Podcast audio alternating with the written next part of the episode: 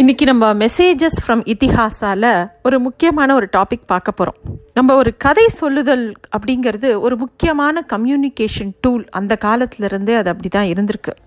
அதுக்கு நிறைய சொல்லலாம். எக்ஸாம்பிள்ஸ் இப்போது நம்ம கம்யூனிகேட் பண்ணுறோம் நிறைய பேர்கிட்ட. ஆனால் கனெக்ட் பண்ணிக்கிறோமா ஒருத்தரோட ஒருத்தர்? நான் எல்லாருக்கிட்டேயும் ஃபோன் இருக்குது எல்லாரும் எந்நேரமும் அவைலபிளாக இருக்கும். ஒருத்தர்கிட்ட ஒருத்தர் பேசிக்கிட்டே இருக்கும். ஆனால் ஒருத்தர்கிட்ட ஒருத்தர் நல்லா ஒரு கனெக்ஷன் இருக்கா அப்படின்னா இல்லவே இல்லை. எல்லாருமே வந்து அவங்கவுங்க வேலை அவங்கவுங்க விஷயங்களை தான் அதுவும் ஃபேக்ட்ஸ் இருக்கு இல்லையா? ஒரு விஷயத்த சொல்கிற வேகம் அந்த விஷயத்தை இன்னொருத்தர்கிட்ட போய் சேருதா அப்படிங்கிறது இல்லவே இல்லை. நமக்கு என்ன தெரியுமோ?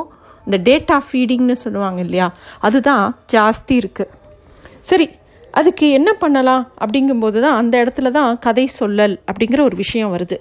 அந்த காலத்தில் ராஜா ஜனமேஜயன். நமக்கு தெரியும் மகாபாரதத்தை கதையாக ஆரம்பிக்கிறதே ஜனமேஜயன்லேருந்து தான் ஆரம்பிக்கும். ஜனமேஜயனோட குரு வந்து ஜெய்மினி அப்படிங்கிற ஒரு மகரிஷி. அவர் வந்து எவ்வளவோ விஷயங்கள் நல்ல விஷயங்கள் ஞானம் வேதாந்தம் எல்லாம் அவருக்கு சொல்லி கொடுக்கணும் அந்த ராஜாவான ஜனமேஜயனுக்குன்னு. எவ்வளவோ ட்ரை பண்ணி கன்வின்ஸ் பண்ணால் கூட ஜனமேஜயனுக்கு எதுவுமே இன்ட்ரெஸ்டிங்காக இல்லை. எனக்கு நேரம் இல்லை அரசவையை பார்க்கணும் அது இதுன்னு சொல்லிவிட்டு அவர் குரு கிட்டேருந்து கற்றுக்க வேண்டிய எந்த விஷயத்தையுமே கற்றுக்கிறத தள்ளி போட்டுட்டே வரார்.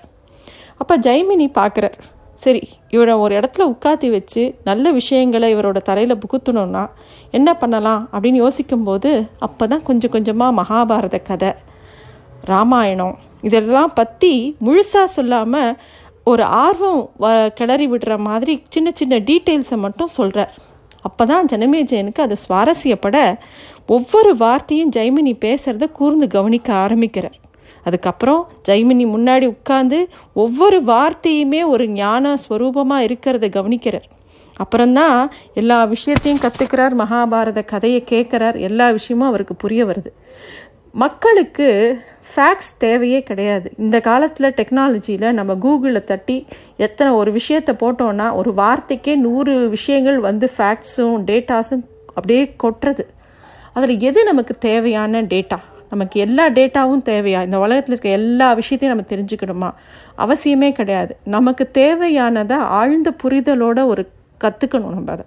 அதை கற்றுக்கிறதுக்கு நம்ம எல்லா இடத்துலேருந்தும் கற்றுக்கிட்டே இருக்கோம். ஏதாவது ஒரு விஷயத்த நம்ம லேர்ன் பண்ணிக்கிட்டே இருக்கோம். அது நமக்கு சரியான நேரத்துக்கு சரியான இடத்துல நமக்கு அது உபயோகமாக இருக்கணும். அதுக்கு நம்ம நினைவில் இருக்கணும். அது ஒரு விஷயம் நம்ம நினைவில் இருக்கணும்னா அது ஒரு கதை மூலமாக வரும்போது ரொம்ப ஆழமாக மனசில் பதியும். இப்போ மகாபாரதத்தில் கணிக்கா அப்படிங்கிறவன் துரியோதனனுக்கு ஒரு தேவையான தேவையில்லாத ஒரு விஷயத்தை புகுத்துறான். கணிக்கா நீதி அப்படிங்கிறது மூலமாக ஒரு கதையை சொல்கிறான் அதாவது ஒரு நரி இருக்குது நரிக்கு வந்து ஒரு புலி ஒரு எலி ஒரு உல்ஃபு ஒரு மங்கூஸ் எல்லாமே ஃப்ரெண்டாக இருக்குது அவங்க எப்படி ஒரு விஷயத்தை ஹண்ட் பண்ணோடனே ரொம்ப சாமர்த்தியமாக பிரிச்சுக்கிறாங்க. இப்படிலாம் நிறைய கதைகள் சொல்கிறான் இந்த விஷயம்லாம் துரியோதனோட மனசில் ஒரு தப்பான ஒரு செல்ஃபிஷ் கோலை விதைக்கிறது. என்ன அப்படின்னா யாரை வேணாலும் நீ உபயோகப்படுத்திக்கலாம் எப்படி வேணாலும் நீ நடந்துக்கலாம். உன்னோட வெற்றி மட்டும்தான் உனக்கு முக்கியம். மித்தவங்களை பற்றி நீ கவலைப்பட தேவையில்லை. அப்படிங்கிற மாதிரி ஒரு விஷயம் அவன் மனசில் பரிய பதியறது. அதுதான் துரியோதனோட கேரக்டரையே நிர்ணயிக்கிறது. இது மாதிரி நிறைய விஷயங்கள் இந்த கதை சொல்லுதல்ங்கிறத நல்ல விதமாகவும் பயன்படுத்தலாம். ஒருத்தர் மேலோட மனசில் தேவையில்லாத எண்ணங்களை பதிக்கிறதுக்கும் அதை வந்து உபயோகப்படுத்தலாம்.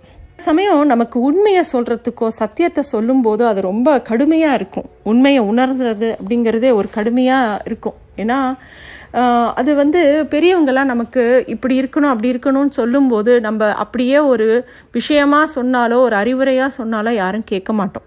அதனால தான் அந்த காலத்திலேயே எல்லா பெரியவங்களும் எல்லாத்தையும் ஒரு கதை மூலமாக நமக்கு சொல்லி வைக்கிறாங்க. ஒரு கதையை சொல்லி இவன் இப்படி நடந்துன்றதுனால இவனுக்கு இப்படி ஆச்சு இவன் இப்படி இருந்ததுனால இவனுக்கு நல்லது நடந்தது அப்படின்னு சொல்லி சொல்லும்போது நமக்கு நல்லது நடக்கணும்னா நம்ம அந்த மாதிரி இருக்கணும் அப்படிங்கிற நமக்கு ஒரு எண்ணத்தை கதை மூலமாகவே எல்லா இதிகாசங்கள்லேயும் புராணங்கள்லேயும் அங்கங்கே நமக்கு சொல்லி வச்சுட்டே வராங்க.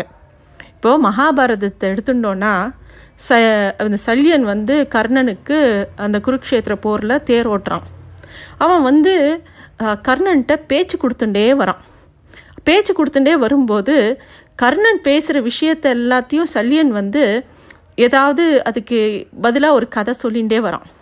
ஒரு கதை என்னன்னா ஒரு காக்க காகத்தை பற்றியும் ஒரு அன்னப்பறவை பற்றியும் ஒரு கதை சொல்கிறான் என்ன சொல்கிறான் அப்படின்னு பார்த்தோன்னா காகமானது அன்னப்பறவையோட சேர்ந்து போட்டி போட்டு பறக்கணும்னு ஆசைப்படுறது. அது காக்கா வந்து எப்பயுமே பறக்கும்போது கத்தி கத்திண்டு பேசி கத்திண்டே பறக்கும். அப்போது அதனால் ஒரு ஓஷனை கடக்கும்போது அன்னப்பறவை அமைதியாகவே இருக்கும். அதனால அதோட எனர்ஜி எல்லாம் அதோட ஓ, பறக்கறதுலையே அது கவனம் செலுத்தும். ஆனால் காக்கா கத்தி கத்தி அது கொஞ்ச நேரத்துலேயே அதனால் பறக்க முடியல. உடனே அந்த அன்னம் தான் அந்த காக்காவை காப்பாற்றி கரைக்கு கொண்டு வந்து சேர்க்கும். இந்த கதையை சல்யன் வந்து கர்ணன்ட்ட சொல்லி ச- கர்ணனை நீ தான் காகம் அப்படின்னும் அர்ஜுனன் தான் அந்த அன்னப்பறவை அப்படிங்கிறதையும் சொல்கிறான் இன்னொரு விஷயம் என்ன புரிய வைக்கிறான்னா கர்ணன் வந்து நிறைய வீரப்பிரதாபங்களை பேசுறியே தவிர நீ நீ எதையுமே செயலில் காட்டலை. அர்ஜுனன் ஓரளவுக்கு பேசுறதில்ல பேசுறது இல்லை ஆனால் எல்லாத்துலேயும் செயலில் காட்டுறான் அப்படின்னு சொல்லி சல்யன் கோபம் முடித்தின்றே இருக்கான் கர்ணனை. அப்படி தான் கர்ணனுக்கும் சல்யனுக்கும் ஒரு இடத்துல சண்டை வந்து க- சல்யன் வந்து தேரை விட்டுட்டு போயிடுறான். ஆக கதையானது நம்மளை எல்லா விதமாகவும் செய்ய நம்ம மேலே தாக்கத்தை ஏற்படுத்தும்.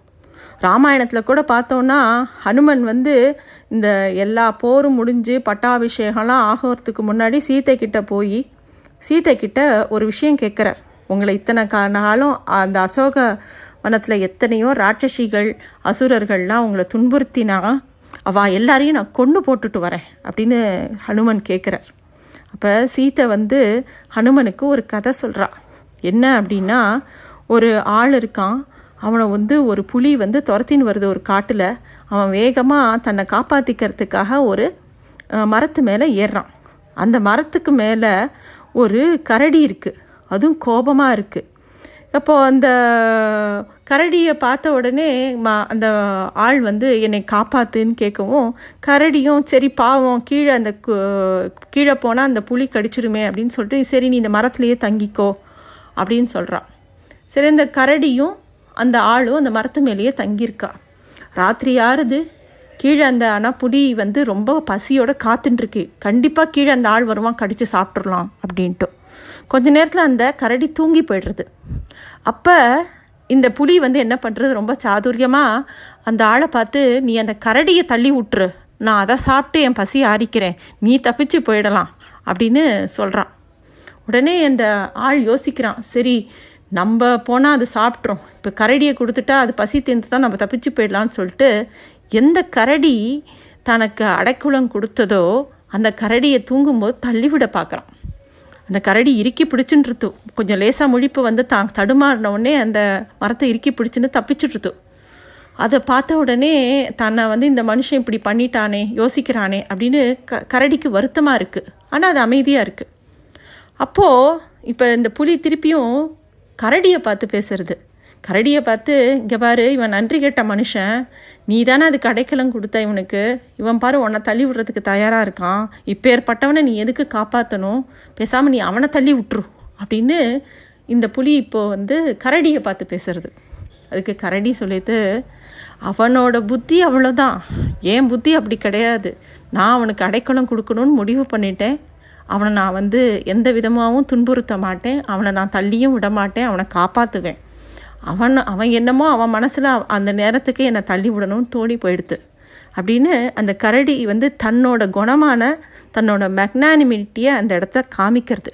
இந்த கதையை சொன்ன உடனே ஹனுமனுக்கு சீதை எப்பேற்பட்ட கருணை உள்ளவள் அவள் எப்பேற்பட்ட தெய்வம் அப்படிங்கிறது ஹனுமனுக்கு அந்த இடத்துல புரியறது.